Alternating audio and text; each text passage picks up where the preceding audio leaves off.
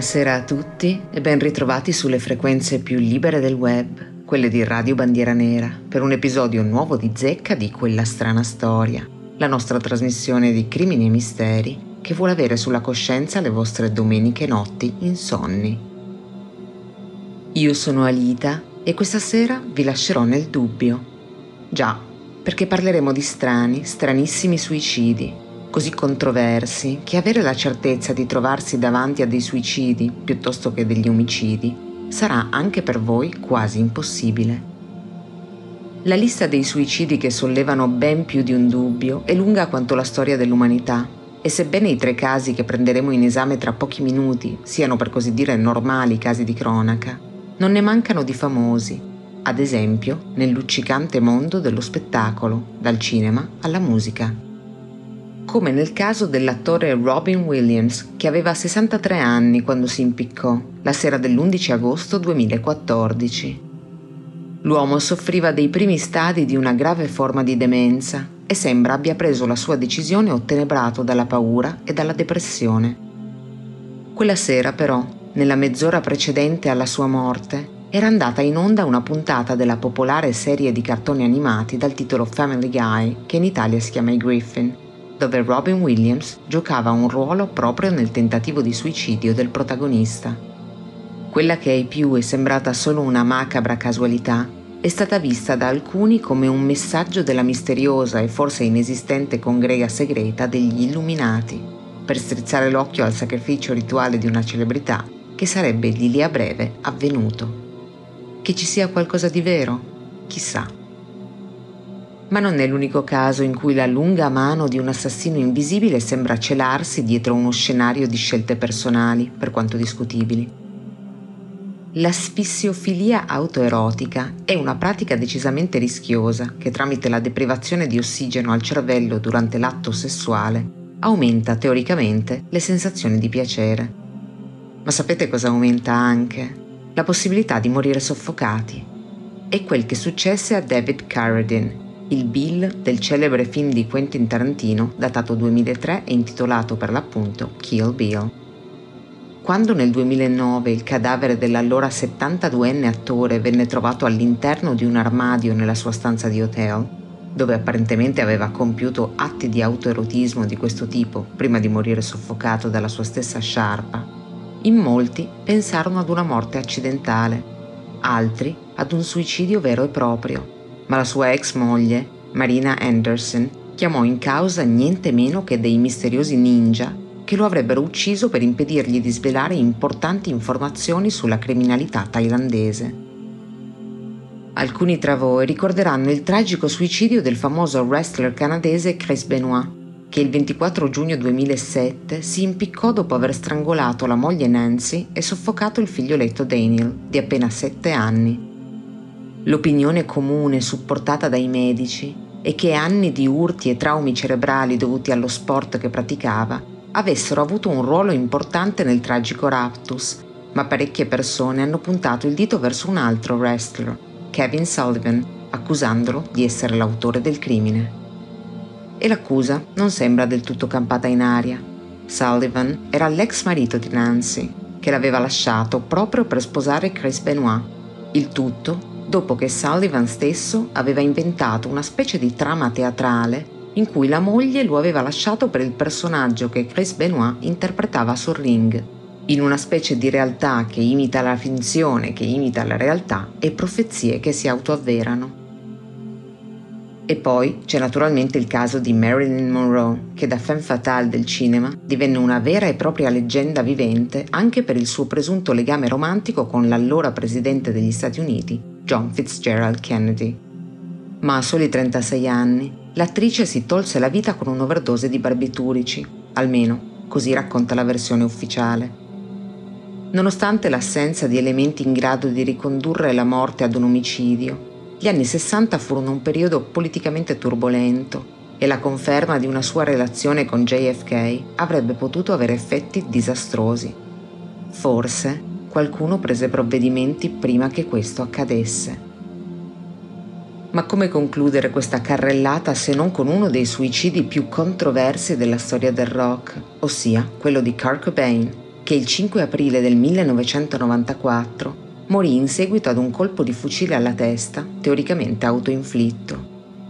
Da ormai quasi 30 anni, tuttavia, si è speculato che Courtney Love, leader della band The Hall, moglie di Cobain e madre di sua figlia Frances Bean, abbia avuto responsabilità ben più dirette nella morte del 27enne rispetto a quelle dovute esclusivamente a un burrascoso rapporto amoroso.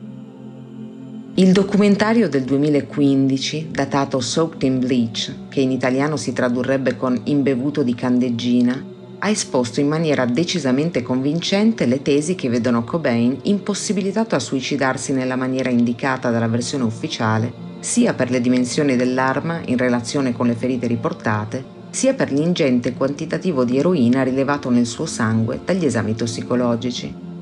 Ma il caso è chiuso, quindi tutto ciò che ci resta da fare per dare il via a questa puntata è ascoltarci un pezzo datato 1998, proprio ad opera della band della controversa moglie di Cobain. Queste sono le Ho con la loro Celebrity Skin. Oh,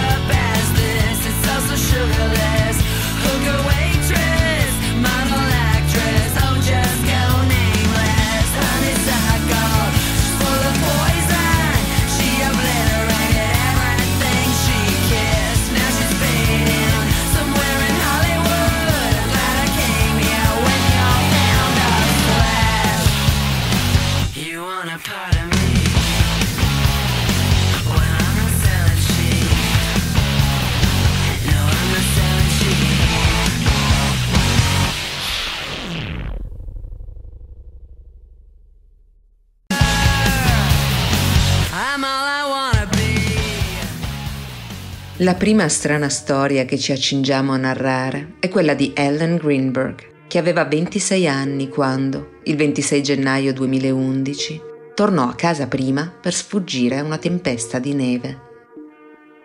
Ellen Ray Greenberg era nata il 23 giugno del 1983 a New York da Joshua e Sandra Greenberg, una coppia affiatata che aveva deciso di investire sulla carriera lavorativa prima di avere dei figli e che solo una volta raggiunto il successo aveva allargato la famiglia, riversando sull'unica figlia amore, supporto e privilegi economici. Quando Ellen aveva 13 anni, la famiglia si stabilì in Pennsylvania, dove la ragazza frequentò le scuole superiori prima e la Penn State University poi, dove si laureò in patologie del linguaggio. Non trovando lavoro nel suo campo di studi, però, decise di conseguire una seconda laurea, questa volta in educazione, e in breve trovò un impiego stabile come maestra di prima elementare a Philadelphia, la più popolosa città dello Stato. Al tempo dei fatti che andremo a narrare, e cioè nel 2011, Ellen non aveva ancora compiuto 27 anni e viveva nei pressi della scuola dove insegnava con il fidanzato ventottenne Samuel Goldberg, un produttore televisivo con cui aveva una relazione da tre anni che avrebbe dovuto sposare l'11 agosto successivo. I suoi allievi la adoravano, era molto stimata dai colleghi e i suoi amici la descrissero tutti come una giovane piena di vita, di piani per il futuro e di un'allegria contagiosa. Come per tutti, però, anche per Ellen la vita aveva i suoi angoli di ombra, che a partire dagli ultimi mesi del 2010 si erano manifestati nel suo caso con una crescente sintomatologia ansiosa. Questa si era evoluta fino a tradursi in vere e proprie crisi di panico, che l'avevano portata anche a chiedere ai suoi genitori il permesso di tornare a casa per un certo periodo, avendoli rassicurati però in merito al fatto che le sue temporanee difficoltà non avessero niente a che fare con la sua relazione amorosa. Sua madre le suggerì tuttavia di vedere uno specialista e la giovane insegnante seguì il suo consiglio, contattando uno psichiatra, il dottor Allen Berman, con cui ebbe tre incontri separati. Durante questi confronti, il medico le chiese se fosse vittima di abusi fisici o psicologici in casa ed Ellen negò sempre con veemenza. Le fu dunque diagnosticata una grave forma di disturbo di ansia generalizzata e le vennero prescritti un ansiolitico e un ipnotico per aiutarla a superare le crisi e a dormire. Entrambi i farmaci possono in rari casi avere effetti collaterali peggiorativi della situazione psicologica del paziente, che possono portare anche a pensieri suicidi. Ma durante il primo mese di trattamento, Ellen non manifestò nessuna di queste controindicazioni e lo psichiatra annotò nella sua cartella clinica la totale assenza di tendenze suicide. Lo fece anche nel corso dell'ultimo appuntamento, avvenuto l'11 gennaio del 2011. Quello successivo era previsto per il 27 gennaio, ma il giorno prima accadde qualcosa. Il 26 gennaio Ellen e i suoi studenti vennero rimandati a casa dopo l'inizio delle lezioni a causa di una tempesta di neve già in corso che si sarebbe intensificata nelle ore successive. La 26enne si fermò a fare il pieno all'auto e poi si diresse direttamente verso il suo appartamento, al sesto piano dell'elegante complesso abitativo Venice Loft, al numero 4601 di Flat Rock Road, dove trascorse una tranquilla giornata con il fidanzato. Verso le 16.45 Samuel uscì per andare ad allenarsi. La palestra era all'interno del condominio, quindi sarebbe rimasto fuori per poco più di mezz'ora. Tornò di fatti tra le 17.15 e le 17.30, ma si rese conto di essere chiuso fuori. Quando provò ad aprire la porta, realizzò che era stata chiusa dall'interno. Dopo aver bussato più volte e non aver ricevuto alcuna risposta, inviò alla sua fidanzata diversi messaggi e le telefonò, ma i suoi tentativi di comunicazione andarono tutti a vuoto. Il giovane insistette per più di 20 minuti e nell'ultimo messaggio in segreteria lo si può sentir dire Ciao, senti, apri la porta. Che stai facendo? Mi sto incazzando, spero sinceramente tu abbia una buona scusa. Che diavolo stai facendo? Ma ben presto la rabbia si trasformò in preoccupazione e Samuel scese in portineria per chiedere l'aiuto del guardiano di turno. Questi, tuttavia, si rifiutò di aiutarlo, spiegandogli di aver bisogno di un'autorizzazione per procedere all'apertura, oppure di una richiesta della polizia. Così il ventottenne decise di forzare la porta da solo. Una volta dentro, però, si trovò davanti ad una scena agghiacciante. Ellen era a terra nell'angolo del mobile della cucina, seduta con la schiena contro un mobile in posizione semi-eretta e coperta di sangue. Il sangue era schizzato tutto attorno al suo corpo, ma non ce n'era traccia in nessun altro punto della casa, nemmeno sul lavandino della cucina, dove stava apparentemente lavando della frutta pochi istanti prima di morire, e neppure sugli utensili accanto al lavello. Samuel non perse tempo e contattò immediatamente il numero per le emergenze. Con la voce rotta dal panico, il giovane disse all'operatore che la sua ragazza era a terra in un lago di sangue e che sembrava che non respirasse. L'addetto del 911 gli indicò dunque di avvicinarsi ed effettuare la respirazione cardiopolmonare e fu solo a quel punto, quando si trovò a dover aprire la felpa con la cerniera che Ellen aveva indosso, che vide un coltello piantato profondamente nel torace della sua ragazza. I paramedici arrivarono sul posto pochi minuti dopo, alle 18.40, ma tutto ciò che poterono fare fu dichiarare la morte di Ellen Greenberg. La polizia arrivò quasi in contemporanea e fu a quel punto che gli elementi bizzarri in questo caso cominciarono a palesarsi. In casa non c'era nessun indizio che suggerisse che Ellen avesse cercato di scappare da un eventuale assalitore o che ci fosse stato un qualunque tipo di colluttazione. A voler essere precisi, non c'era nulla che indicasse la presenza di un estraneo nell'appartamento nei momenti precedenti alla morte e la casa era in ordine e pulita. Niente sembrava essere stato rubato o spostato, nemmeno alcuni contanti in bella vista per il pagamento di alcune bollette. Nessuno avrebbe chiaramente potuto accedere dalle finestre, che non erano dotate di balcone e si trovavano, come accennavamo, al sesto piano. E il solo danno visibile era quello fatto al chiavistello della porta a seguito dell'entrata forzata di Samuel. I vicini di casa affermarono di non aver sentito nulla di allarmante e infine nessun individuo sospetto era stato ripreso dalle telecamere di sorveglianza al piano terreno dell'edificio. All'arrivo delle forze dell'ordine, Samuel si dimostrò da subito sconvolto, ma cooperativo e gentile, nonostante lo shock subito, e i rapporti compilati dagli agenti non accennano ad alcun comportamento ambiguo o fuori dall'ordinario per quel tipo di situazione.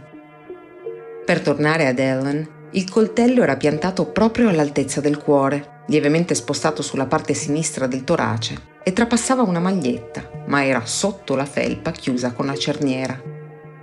Il corpo aveva segni di altre coltellate, sebbene più superficiali, al volto, sotto la clavicola, sotto i seni e sul ventre. Stranamente però, non c'era alcuna ferita da difesa sulle mani o sulle braccia della donna, nessuna di quelle ferite per intenderci, che le vittime di un attacco all'arma bianca si procurano nel disperato tentativo di proteggersi dai fendenti. La sua mano destra era rimasta serrata come se avesse stretto qualcosa e nella sinistra aveva un asciugamano bianco. Tutto sembrava incredibile e la polizia, per contribuire alle bizzarrie, decretò seduta stante che si fosse trattato di suicidio e inviò il cadavere al coroner per l'autopsia. Il medico legale, il dottor Marlon Osborne, indicò la presenza di un totale di otto coltellate al torace. Erano di lunghezze differenti, ma tutte avevano una profondità di circa 2 mm, tranne quella finale al cuore, in cui la lama era affondata per 10 cm. Uno squarcio di circa 7 cm era presente sul cuoio capelluto e 11 lividi in vari stadi di guarigione erano visibili sul braccio destro, sull'addome e sulla gamba destra. L'esame tossicologico rilevò la presenza di farmaci in quantità coerente con le dosi che il suo psichiatra le aveva prescritto, ma soprattutto venne riscontrato qualcosa di molto importante, qualcosa che sul luogo del ritrovamento era passato inosservato. Sulla parte posteriore del collo, all'altezza delle vertebre cervicali, Ellen aveva i segni di ben 10 pugnalate, con una profondità variabile tra i 2 e i 3 centimetri. Nonostante il test del DNA non avesse rilevato materiale genetico diverso da quello della vittima, la causa della morte passò così da suicidio a omicidio, con grande sollievo della famiglia Greenberg, per quanto sia possibile parlare di sollievo in una situazione simile. Tutti i familiari e gli amici di Ellen, difatti, anche se a conoscenza del periodo di difficoltà della ragazza, non credettero nemmeno per un attimo che una simile mattanza potesse essere considerata un suicidio e volevano giustizia per Ellen. Il Dipartimento di Polizia di Filadelfia, tuttavia, non era della stessa opinione e dopo un altro rilievo nell'appartamento dove era avvenuta la tragedia, rilasciò una dichiarazione pubblica dove si dichiarò in disaccordo con le indicazioni dell'autopsia certo di trovarsi di fronte a un suicidio. Tra le motivazioni vennero indicati i recenti problemi di salute mentale della giovane, e alcuni tra i suoi legami più stretti, una volta interrogati, diedero manforte a questa tesi, testimoniando di aver notato un cambiamento in Ellen. Per esempio, Debbie, la sua migliore amica, dichiarò Ellen era passata da essere una delle persone più gioiose che avessi mai incontrato ad essere ottenebrata dall'ansia, costantemente. Se le chiedevo cosa stesse succedendo, tutto ciò che mi rispondeva era che si trattava del lavoro o mi metteva davanti a lunghi silenzi. Non voleva parlarne. Davanti a elementi come le ferite superficiali al torace, i detective affermarono che si trattasse di una sorta di prova effettuata dalla donna per comprendere la portata del dolore e la sua capacità di sopportarlo e portare a termine il suo piano. Mentre per quelle al collo convocarono un neuropatologo per verificare che il midollo spinale non fosse stato danneggiato al punto di paralizzarla e rendere dunque impossibile assestare il fendente finale al cuore. Il medico certificò che nonostante diversi danni alla guaina che ricopre il midollo spinale, questo fosse ancora intatto. Tradotto, significa che nonostante uno stato di insensibilità diffuso, Ellen aveva ancora la possibilità di muoversi e dunque di accoltellarsi al cuore. Il computer della 26enne restituì anche qualche inquietante dato. Tra la fine di dicembre e l'inizio di gennaio, Ellen aveva fatto tre ricerche su internet in merito ai metodi più indolori per togliersi la vita e l'8 gennaio aveva inviato un messaggio a sua madre dove aveva scritto Sto prendendo le medicine, so che non capisci, ma non posso continuare a vivere sentendomi così. Alla luce di tutti questi elementi e messo sotto pressione dalle forze dell'ordine, il medico legale annullò il precedente giudizio e cambiò nuovamente la ragione del decesso, catalogandola come inizialmente indicato sotto la voce suicidio. I genitori di Ellen non vennero nemmeno informati e scoprirono questa ennesima giravolta attraverso un servizio in televisione. Insoddisfatti dal lavoro svolto dalle autorità, decisero così di assumere un patologo forense e condurre delle indagini per conto proprio. Il medico, il dottor Cyril Wecht, analizzò approfonditamente i risultati dell'autopsia, i rapporti redatti e le fotografie del cadavere e dell'appartamento, sia al momento del ritrovamento che in sede autoptica, e concluse che fosse praticamente impossibile parlare di suicidio. La sua notazione incluse quanto segue. I suicidi molto raramente riportano ferite multiple, soprattutto in sede toracica, e ancora meno in punti del corpo difficilmente accessibili, come il retro del collo.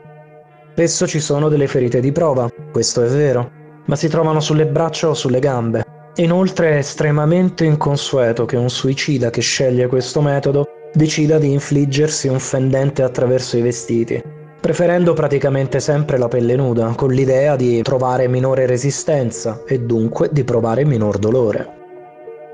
Malgrado tutti questi elementi e la testimonianza di numerosi esperti come Tom Brennan, un investigatore in pensione che dichiarò che un attacco inaspettato e subitaneo spesso si traduca in vittime prive di ferite da difesa, ed altri che sottolinearono discrepanze nella direzione del sangue perso dalla vittima o nella possibilità di chiudere il chiavistello dall'esterno, la polizia di Filadelfia rifiutò comunque di riaprire le indagini sul caso. Numerosi detective amatoriali online hanno teorizzato il coinvolgimento del fidanzato della vittima o di un intruso sconosciuto, difatti il caso è più noto come quello dell'assassino invisibile, anche se non mancano i teorici che supportano la tesi del suicidio. Di sicuro, tra questi ultimi non ci sono i coniugi Greenberg, che hanno denunciato il Dipartimento stesso e a dieci anni dall'inspiegabile morte della loro figlia, sembra che abbiano finalmente smosso qualcosa. Un giudice ha recentemente dato il via libera al processo civile nei confronti del Dipartimento di Polizia, che dovrebbe aprirsi entro la fine di quest'anno e che forse farà luce su questa misteriosa e drammatica vicenda. La canzone che andiamo ad ascoltare arriva dal 1985 e a cantarla è Morrissey, voce della band inglese degli Smiths. Apparentemente è stata suonata in concerto una sola volta, durante l'ultima data del tour scozzese della band, il primo ottobre di quell'anno, e alla fine del pezzo il cantante si raggomitolò in posizione fetale al centro della scena. Questa è Asleep. Sing me to sleep, sing me to sleep, I'm tired and I, I want to go to bed. Sing to me to sleep, sing to me to sleep.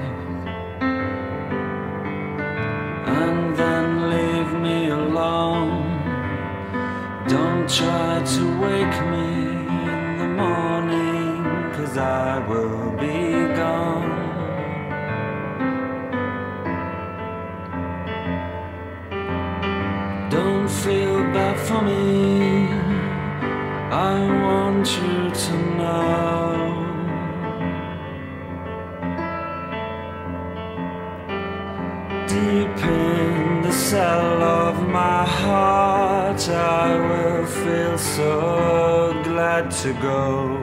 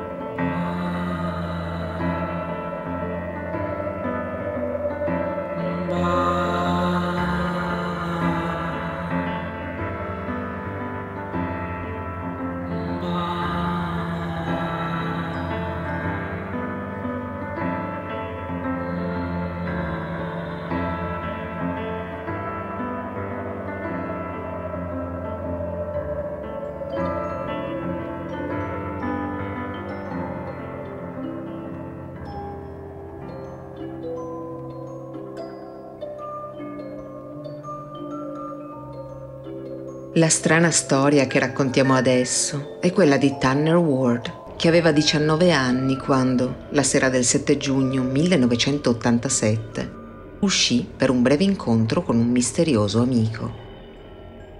Tanner Scott Ward era nato il 7 settembre 1997 a Trenton, in Missouri, da Curtis e Lisa Ward, che oltre a lui avevano altri tre figli, due femmine e un altro maschio. Gli anni dell'adolescenza erano stati per il ragazzo piuttosto turbolenti, ma nel 2017, all'epoca dei fatti che stiamo per narrare, la sua vita era decisamente migliorata. L'anno precedente aveva incontrato una brava ragazza di nome Megan Nutter. I due si erano innamorati e in breve Tanner le aveva proposto di sposarlo.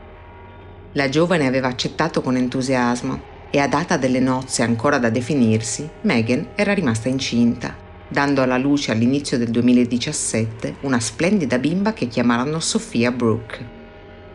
Tanner sembrava davvero felice con la sua nuova vita e la direzione che questa aveva preso, ma il 7 giugno 2017 tutto precipitò.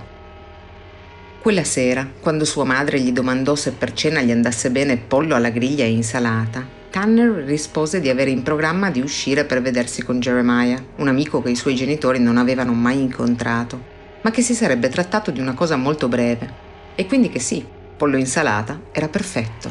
Al massimo una mezz'ora e sarò a casa, disse sorridendo a Lisa prima di uscire di casa. Ma Tanner non tornò a casa, né quella sera, né la mattina dopo. La famiglia del ragazzo fu da subito molto inquieta dal fatto di non sapere nemmeno chi fosse questo Jeremiah, l'amico che il loro figlio era andato a incontrare prima di svanire nel nulla. Vedete, Trenton è un villaggio di nemmeno 6.000 abitanti, dove le persone si conoscono grossomodo tutte. Chi era questo ragazzo che nessuno sembrava aver mai visto? Kelsey, la sorella di Tanner, decise dunque di scoprire dove vivesse questo misterioso Jeremiah cominciò a fare domande agli abitanti della cittadina finché scovò finalmente l'indirizzo di casa del ragazzo, a Edinburgh, un minuscolo villaggio ad una quindicina di chilometri da Trenton, dove si diresse da sola per scoprire se suo fratello fosse ancora lì. Una volta arrivata a destinazione, bussò più volte, ma nessuno rispose e così, realizzando che la porta era aperta, prese coraggio ed entrò. La casa era un disastro. I mobili erano ribaltati, c'era un buco nel muro di cartongesso come se qualcuno l'avesse sfondato. La porta sul retro era spalancata, ma nell'appartamento non c'era nessuno. C'era però qualcosa che spaventò la ragazza.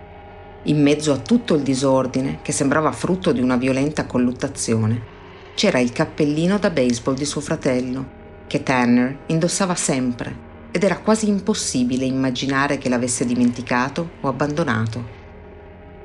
Senza pensarci due volte, Kelsey prese il cappello e si recò immediatamente alla stazione di polizia locale, dove raccontò quel che aveva trovato, manifestando tutta la sua preoccupazione in merito alla scomparsa del diciannovenne.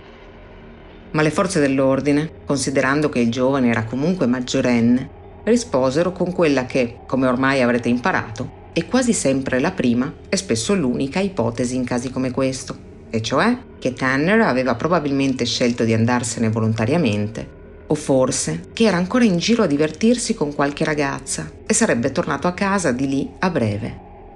Kelsey, come tutta la famiglia Ward, ritenne questa teoria pressoché impossibile. Tanner non aveva alcuna ragione per fuggire, non avrebbe mai fatto una cosa simile alla sua fidanzata della quale era molto innamorato, né tantomeno avrebbe lasciato sua figlia, che adorava. La giovane non si arrese e tappezzò la cittadina di poster con la foto del fratello e con la sua descrizione al momento della scomparsa, fornendo tutte le informazioni in suo possesso e chiedendo l'aiuto della popolazione. Trascorsero alcune settimane senza che la polizia fosse poco più che minimamente coinvolta nel caso e l'indagine, se così vogliamo chiamarla, rimase tutta nelle mani di Kelsey, che nelle sue forsennate ricerche alla fine si imbatté nel misterioso Jeremiah.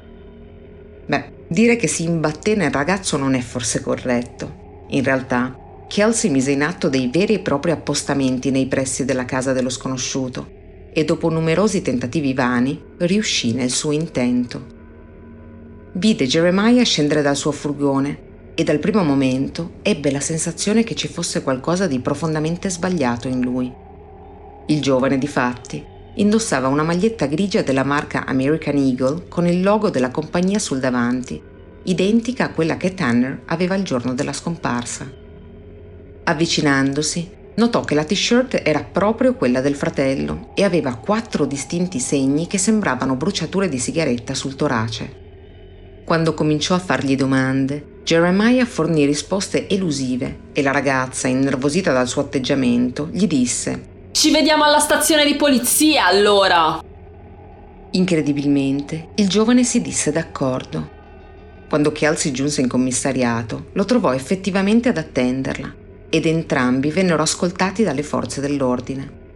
Jeremiah rifiutò inizialmente di consegnare la maglietta incriminata, ma dopo un paio di ore si lasciò convincere di malavoglia dagli agenti a lasciarla a loro. Quelle che Kelsey Ward aveva pensato fossero bruciature di sigaretta si rivelarono possibili macchie di sangue, ma un successivo esame non fu in grado di confermare né di smentire questa eventualità.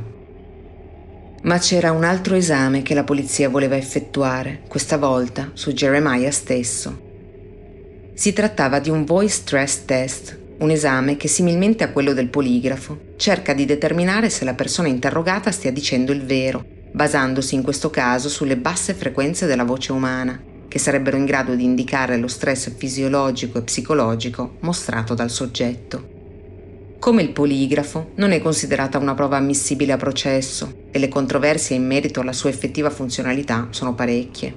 In ogni caso, sottoposto al test, Jeremiah non lo passò, apparentemente dando prova di aver mentito in più di una risposta e per questa ragione la polizia decise di perquisire la sua proprietà a Edinburgh, o meglio, la proprietà di suo padre. Gli investigatori condussero la perquisizione con l'aiuto di alcuni cani addestrati a riconoscere l'odore dei cadaveri e gli animali furono immediatamente attratti da una zona che appariva bruciata. Si cominciò dunque a scavare proprio in quell'area e ben presto emersero alcune ossa. Queste però una volta esaminate dal laboratorio forense, si rivelarono di origine animale e non umana. L'unica pista che la polizia aveva trovato, o meglio, che la sorella del giovane scomparso aveva trovato, si rivelò un buco nell'acqua. Tutto ciò che rimaneva erano le voci di corridoio che si rincorrevano in paese. Qualcuno diceva di aver sentito qualcun altro dire Tanner è morto, non lo troveranno mai. Diverse persone sostenevano di averlo visto la sera della scomparsa a Galt, una cittadina a circa 20 km da Trenton, nella direzione opposta a casa di Jeremiah, dove aveva detto che sarebbe andato. Ma nessuna informazione al pubblico venne rilasciata in relazione a possibili seguiti dati dalla polizia a queste piste. Trascorsero sei mesi e il giovane padre sembrava svanito nel nulla. Questo fino al 4 dicembre 2017, quando due ragazzi delle scuole superiori che conoscevano Tanner da quando erano bambini si avventurarono in una zona boschiva di Trenton a soli tre isolati di distanza da casa Ward. Qui una folata di vento fece scricchiolare i rami sopra le loro teste e preoccupati dall'eventualità di essere colpiti, i due sollevarono lo sguardo e ciò che videro fu un corpo appeso circa 8 metri più in alto. Gli adolescenti contattarono subito la polizia che si precipitò sul posto. Il corpo era in avanzato stato di decomposizione e risultava mummificato e mancante dei piedi. Proprio sotto il cadavere vennero ritrovati un paio di pantaloni, un calzino e un paio di scarpe, nient'altro. L'autopsia fu in grado di procedere all'identificazione solo grazie alle impronte dentali e confermò che purtroppo si trattava proprio di Tanner Ward. Il coroner distinse una sola lesione, quella al collo, risultato dell'impiccagione, e catalogò la morte come un suicidio. La famiglia Ward, tuttavia, non concordò per un solo istante con questa conclusione. Anche nei momenti più bui della sua vita, Tanner aveva sempre manifestato una convinta opposizione all'idea di togliersi la vita, e ancora di più in un momento in cui era così felice e impegnato a fare piani per il futuro, l'idea sembrava ai suoi cari completamente campata in aria. Erano sicuri che fosse stato ucciso e alcuni inquietanti messaggi anonimi che ricevettero dopo la scoperta del corpo sembrarono confermare la loro ipotesi. Uno di questi, ricevuto dalla madre del ragazzo, diceva L'hanno torturato per quattro mesi e lasciato morire in un pozzo. Un altro, che giunse ad un altro membro della famiglia, dichiarava hanno picchiato Tanner con una mazza da baseball, l'hanno appeso in una cella e l'hanno lasciato lì fino a quando è morto. Nonostante i detective avessero dismesso i messaggi come semplici scherzi di cattivo gusto, non furono capaci di dare una spiegazione a una delle voci più diffuse in città, ovvero che il corpo del diciannovenne fosse stato spostato. Come accennavamo, i suoi resti erano mummificati, ma questo particolare stato può verificarsi in natura solo in determinate condizioni climatiche completamente prive di umidità, come il freddo estremo o il caldo secco. E per raggiungere un risultato simile, di solito, il corpo deve essere stato anche avvolto in un tessuto come il cotone o il lino. Ma teoricamente, il cadavere di Tanner era stato esposto agli elementi, tra cui numerosi temporali estivi e piogge autunnali, per sei mesi. Come era possibile che fosse mummificato? Come mai gli insetti e gli uccelli non avevano manifestato interesse davanti a un tale banchetto gratuito? Ma soprattutto, dove erano i suoi piedi? Un uomo che lavorava ad un piccolo sito edile a non più di 20 metri dall'albero in questione disse di non aver mai visto il corpo né di aver mai sentito il tipico odore della putrefazione nei giorni, nelle settimane o nei mesi precedenti al macabro ritrovamento. pur trascorrendo cinque giorni su sette una così breve distanza. E molti altri testimoni si fecero avanti affermando di essersi spesso fermati a leggere o a giocare sotto quell'albero durante la precedente estate, senza mai notare nulla di strano. In molti, nel piccolo centro abitato, credono che si sia trattato di un omicidio, un omicidio dovuto a qualcosa che era successo un anno prima, all'inizio del 2016. Allora, per ammissione stessa della famiglia di Tanner, il ragazzo era coinvolto in un giro di droga. Durante una disputa a riguardo di una compravendita di stupefacenti, aveva finito per tenere sotto la minaccia di un'arma da fuoco un'intera famiglia, insieme a suo fratello Tyler. Nessuno venne ferito, ma gli ostaggi uscirono un po' sconvolti dall'esperienza. Tra questi c'era anche la figlia di Stephanie Miller, la vicina di casa di Jeremiah. La voce che si diffuse per le strade di Trenton suggeriva che la morte di Tanner fosse sopraggiunta quasi per errore durante una sorta di vendetta per quell'episodio e che il suicidio fosse stato messo in scena mesi dopo per far ritrovare il cadavere, precedentemente tenuto, si ipotizzò, in un congelatore. Raggiunta da numerosi giornalisti, Stephanie Miller ha rilasciato una dichiarazione in cui ha detto Io non ho nulla a che fare con quel che è successo a Tanner. Non sono davvero sicura di sapere da dove scaturiscano queste insinuazioni, ma per me è importante che la famiglia Ward sappia che non c'entro nulla con la scomparsa e con la morte del loro caro. La donna non è mai stata interrogata dalla polizia né tantomeno coinvolta nelle indagini e a distanza di quattro anni dalla misteriosa morte del giovane, il caso è considerato chiuso. La nostra pausa musicale è il pezzo di apertura del secondo album dei Nine Inch Nails, datato 1994, intitolato The Downward Spiral. Questa è Mr. Self-Destruct.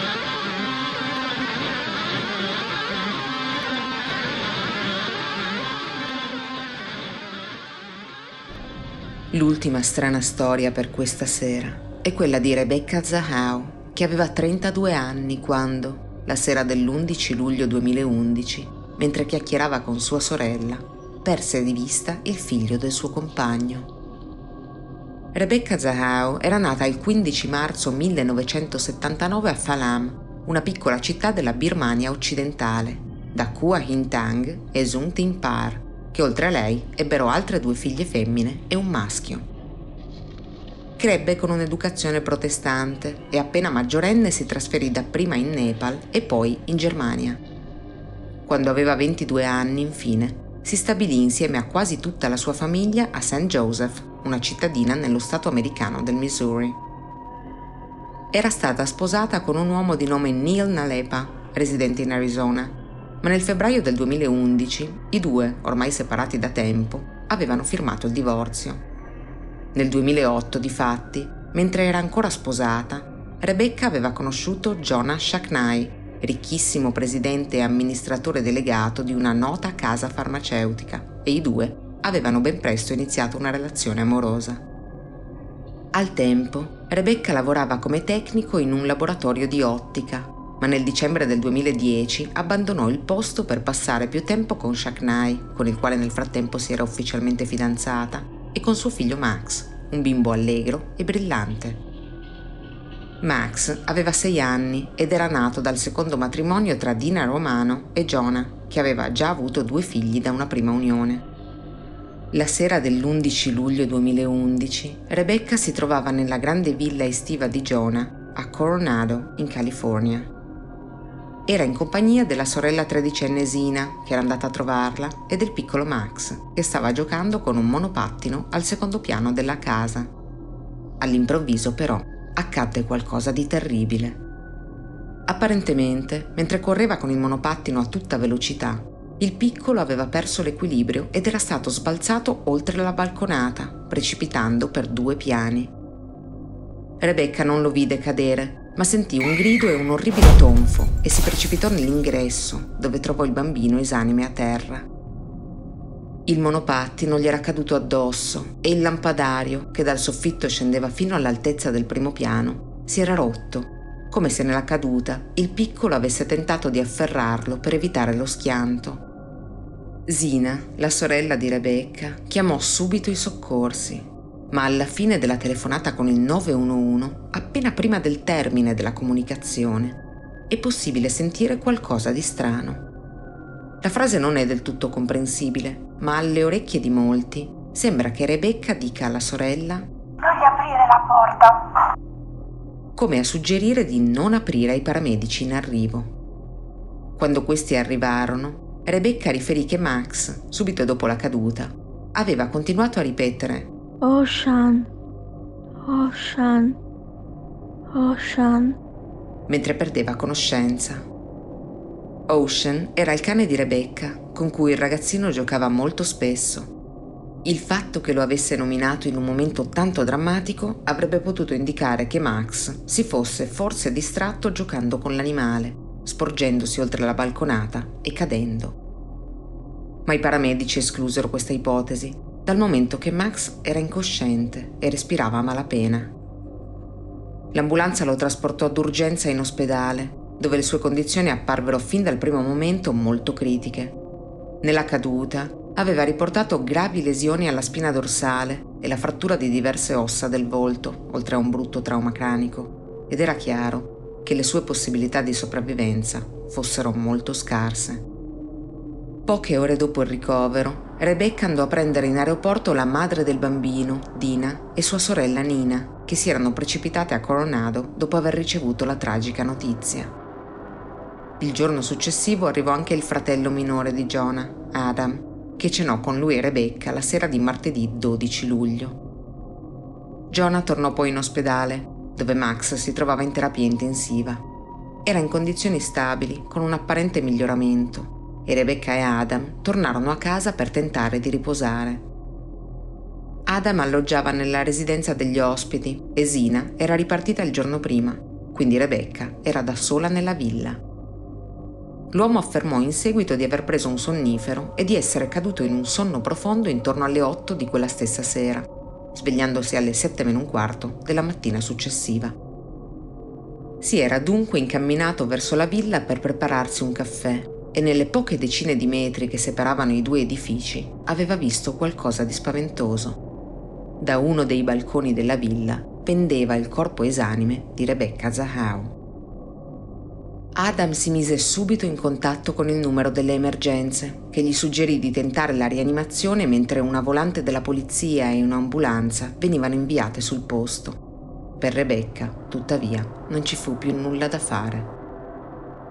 Il suo corpo nudo, con mani e piedi legati e una maglietta conficcata in profondità nella gola, venne trovato nel cortile dopo che Adam aveva tagliato la corda rossa che le stringeva il collo nella speranza che la ragazza desse ancora segni di vita. Nonostante l'inconsueto scenario, il medico legale intervenuto sul posto indicò il suicidio tramite impiccagione come probabile causa di morte. Gli esami tossicologici stabilirono che Rebecca non avesse assunto droghe né alcol e che il decesso fosse sopraggiunto intorno alle tre di notte. Ma i misteri in questa storia dovevano ancora cominciare.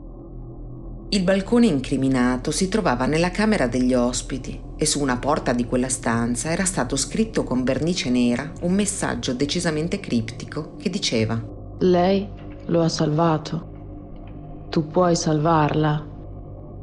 Nessuno riuscì a darne un'interpretazione univoca. In un cassetto della stanza matrimoniale, tra i vestiti della donna, venne rinvenuto uno strano tomo dal titolo Il libro completo della stregoneria, scritto da Raymond Buckland. Nel testo, i detective scoprirono un rituale, tra i vari descritti, che mostrava l'immagine di una ragazza legata esattamente come Rebecca attraverso l'uso di una simile corda rossa. L'analisi dei tabulati telefonici mostrò che la sera precedente Rebecca aveva comunicato via sms con la sorella maggiore, Mary, che confermò di non aver notato nulla di strano in lei, a parte la comprensibile preoccupazione per Max. Un'ora più tardi era stata Nina, la zia del bimbo, a scriverle, annunciandole che sarebbe passata a trovarla per farsi spiegare meglio la dinamica dell'incidente che aveva portato suo nipote in fin di vita. Rebecca non rispose al messaggio. Due ore dopo, intorno a mezzanotte, la 32enne ascoltò un messaggio in segreteria che poi cancellò si trattava di Jonah che dall'ospedale le comunicava un improvviso peggioramento di Max. Nessuno tra i suoi familiari e amici la descrisse comunque come depressa né tantomeno orientata al suicidio. Le sue sorelle le avevano parlato anche nelle 24 ore successive alla tragedia che aveva investito la famiglia Shaknai, senza notare segnali in tal senso. Jonah, che aveva ricevuto da Adam la terribile notizia dell'apparente suicidio della compagna, commentò invece l'accaduto con una frase bizzarra. Alle telecamere dei giornalisti rispose Rebecca veniva da una vera famiglia asiatica. Loro vedono le cose in maniera differente, soprattutto quando hanno a che fare con qualcosa di così importante come la responsabilità. Interrogato dalla polizia, l'uomo espresse il suo accordo con la tesi del suicidio. Secondo lui, Rebecca aveva scelto di togliersi la vita perché schiacciata dal senso di colpa per non aver potuto salvare Max nell'incidente che lo aveva quasi ucciso. Alcuni successivi approfondimenti, peraltro, misero in discussione anche che la caduta fosse stata accidentale. Secondo alcuni, il baricentro del bambino era troppo basso per oltrepassare la ringhiera dopo un semplice urto, per quanto rapido e potente. Anche la velocità del monopattino comunque poneva seri dubbi sulla dinamica, essendo la corsa avvenuta su un pavimento di moquette, che per attrito non permette certo di sfrecciare come sulle piastrelle o su qualunque superficie liscia. E così si diffuse più di una voce che implicava nella tragedia, direttamente o indirettamente, proprio la donna morta. Sette settimane dopo, il caso Zahau venne chiuso Secondo gli inquirenti, Rebecca aveva avvertito un qualche tipo di responsabilità nella caduta di Max, che intanto purtroppo era a sua volta aspirato in ospedale il 14 luglio. Quantomeno doveva ritenere di non essersene presa cura come avrebbe dovuto e così, depressa e devastata dal rimpianto, aveva scelto di uccidersi. La famiglia Zhao non fu affatto d'accordo con queste affermazioni e quattro mesi dopo, con l'aiuto di un famoso medico legale, ottenne l'autorizzazione a far riesumare il corpo di Rebecca per condurre una seconda autopsia e nuovi esami forensi. Il medico incaricato era il dottor Cyril Wecht, di cui abbiamo parlato anche nella storia narrata ad inizio puntata. Gli elementi che emersero portarono il dottor Wecht alla conclusione che la morte della 32enne birmana fosse da considerarsi sospetta ad esempio, il sangue si era accumulato nei tessuti della schiena, come accade a chi muore in posizione supina, e non nella parte inferiore delle gambe, come succede agli impiccati. Inoltre, c'erano diverse emorragie in sede craniale, a suggerire che la donna fosse stata colpita al capo quattro volte con un oggetto contundente. E ancora, Sebbene fosse stato stabilito che i nodi che legavano mani e piedi di Rebecca avrebbero potuto essere realizzati da lei stessa, numerose ricostruzioni provarono quanto questa ipotesi fosse poco verosimile. Le legature sembravano effettuate da qualcuno esperto di nodi, per esempio un appassionato di erotismo sadomasochista, oppure un provetto velista, come Adam Shacknai. Nel 2013 la famiglia di Rebecca intentò una causa civile chiedendo un risarcimento di 10 milioni di dollari per la morte della giovane donna, sostenendo che fosse stata uccisa dai familiari di Max perché ritenuta responsabile dell'incidente accaduto il giorno prima al bambino. Le persone chiamate a risponderne erano Dina Romano, la madre di Max, sua sorella Nina e Adam, il fratello di Jonah ma gli alibi di Nina e Dina certificarono l'impossibilità che le due sospettate fossero sul luogo del presunto delitto in quelle ore e Adam rimase così l'unico imputato. Il processo civile si aprì nel febbraio del 2018, preceduto da un tentativo di far ritirare la denuncia da parte della famiglia Shaknai, che offrì un milione di dollari agli Zahau, che rifiutarono. Diversi esperti nominati dall'accusa e dal tribunale testimoniarono che il messaggio scritto sulla porta fosse più assimilabile alla scrittura di Adam che a quella di Rebecca e che fosse comunque tracciato più in alto di dove la 32enne avrebbe potuto scrivere con comodità. Non venne rinvenuta nessuna impronta digitale di Adam, ma il sangue della donna venne ritrovato sul manico di un coltello non lontano dal cadavere. Sul corpo di Rebecca non c'erano però tagli e un'analisi più approfondita rivelò che quello fosse sangue mestruale. Si teorizzò dunque che dopo averla attaccata, colpendola al capo, Adam l'avesse violentata usando il manico del coltello. A quel punto, sempre secondo la tesi accusatoria, l'avrebbe legata, imbavagliata e gettata dalla finestra dopo aver assicurato un capo della corda al letto della stanza dove si trovava il balcone. Due vicini di casa, inoltre, testimoniarono di aver udito delle grida di donna nel cuore della notte. Dopo due giorni di Camera di Consiglio, il 4 aprile 2018, i 12 giurati giudicarono Adam colpevole dell'omicidio e lo condannarono al pagamento di 5 milioni di dollari alla famiglia della vittima. Forti di questo verdetto, i familiari della donna spinsero per riaprire il caso anche in sede penale ed ottenere così una condanna al carcere, ma lo sceriffo della città sostenne che non ci fossero prove sufficienti per processare Adam Shaknai e il caso di Rebecca Zahau resta ufficialmente archiviato come suicidio. La nostra ultima pausa musicale arriva dal 1984 e a cantarla è il gruppo rock statunitense Van Halen. È un pezzo arcinoto ed avendo una melodia allegra viene raramente associato a quello che è in effetti il tema del testo, ovvero il suicidio. L'autore del pezzo ha raccontato di averla in embrione fin dal giorno in cui vide un uomo sul cornicione di un palazzo sul punto di buttarsi e pensò potresti anche saltare. Questa è Jump.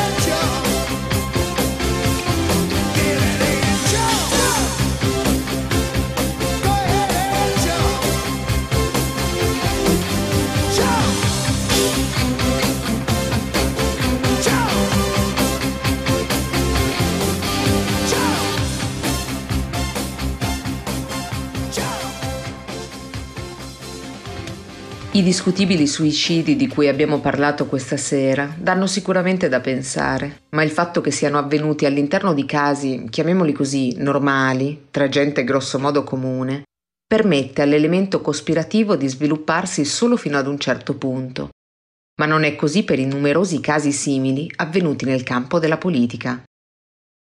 Immagino che sarete quasi tutti familiari con il caso di Jeffrey Epstein, per esempio.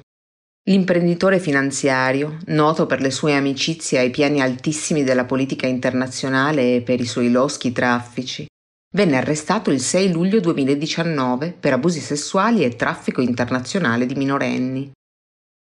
Avrebbe dovuto testimoniare di lì a breve e si suppone che avrebbe fatto molti nomi importanti, mettendo in imbarazzo, se non peggio, parecchia gente in vista. E così quando ad appena un mese e qualche giorno dal suo arresto venne trovato impiccato nella sua cella, dove era detenuto in isolamento, furono decisamente molti quelli sospettosi nei riguardi di questo gesto giunto proprio al momento opportuno per così tanta gente. Tanto che la frase Epstein didn't kill himself, Epstein non si è ucciso, divenne un vero e proprio tormentone su internet. E negli Stati Uniti il suo strano suicidio è solo l'ultimo di una lunga serie, che sembra dare credibilità alla famosa tesi cospirazionista che si chiama il Clinton Body Count, che sta ad indicare tutte quelle morti misteriose, inspiegabili suicidi, curiosi incidenti, rapine letali al momento giusto, che sembrano fare capo alla coppia di ferro degli intrighi politici statunitensi degli ultimi decenni, ovvero Bill e Hillary Clinton. Ma non preoccupatevi, in questo campo, qui nel bel paese, non abbiamo nulla da invidiare a nessuno. Il 18 giugno del 1982, ad esempio, Roberto Calvi, noto banchiere del Banco Ambrosiano, allora in fuga da una serie di gravissimi scandali e pesanti accuse di riciclaggio di denaro sporco, venne trovato impiccato sotto il ponte dei Frati Neri sul Tamigi, a Londra. La sua morte fu inizialmente archiviata come un suicidio, ma fin dal primo istante si rilevarono numerosi elementi in contraddizione con questa tesi e successivi procedimenti giudiziari, sebbene terminati con l'assoluzione degli imputati, hanno ribadito che si sia trattato molto probabilmente di un omicidio. E questo è tutt'altro che l'unico caso noto in Italia. Dai testimoni delle stragi più drammatiche che hanno insanguinato il nostro paese negli anni del terrorismo, a dirigenti di importanti aziende e banche sotto indagine, fino a misteriosi omicidi-suicidi tra le mura vaticane, forse in relazione ad altrettanto misteriosi rapimenti e scomparse. Insomma, Sembra che non ci siamo mai fatti mancare niente. E le vicende che si avvitano l'una sull'altra in una matriosca di cospirazioni e complotti sono così tante che sarebbe necessario un intero episodio per raccontarne almeno qualcuno. Chissà che non succeda. Per questa sera però è proprio tutto. Quella strana storia, la trasmissione che tinge di giallo la domenica sera della radio più colpevole del web, Radio Bandiera Nera, torna la settimana prossima con altri crimini e altri misteri. Io sono Alita, vi ringrazio per l'ascolto e vi auguro una buona notte.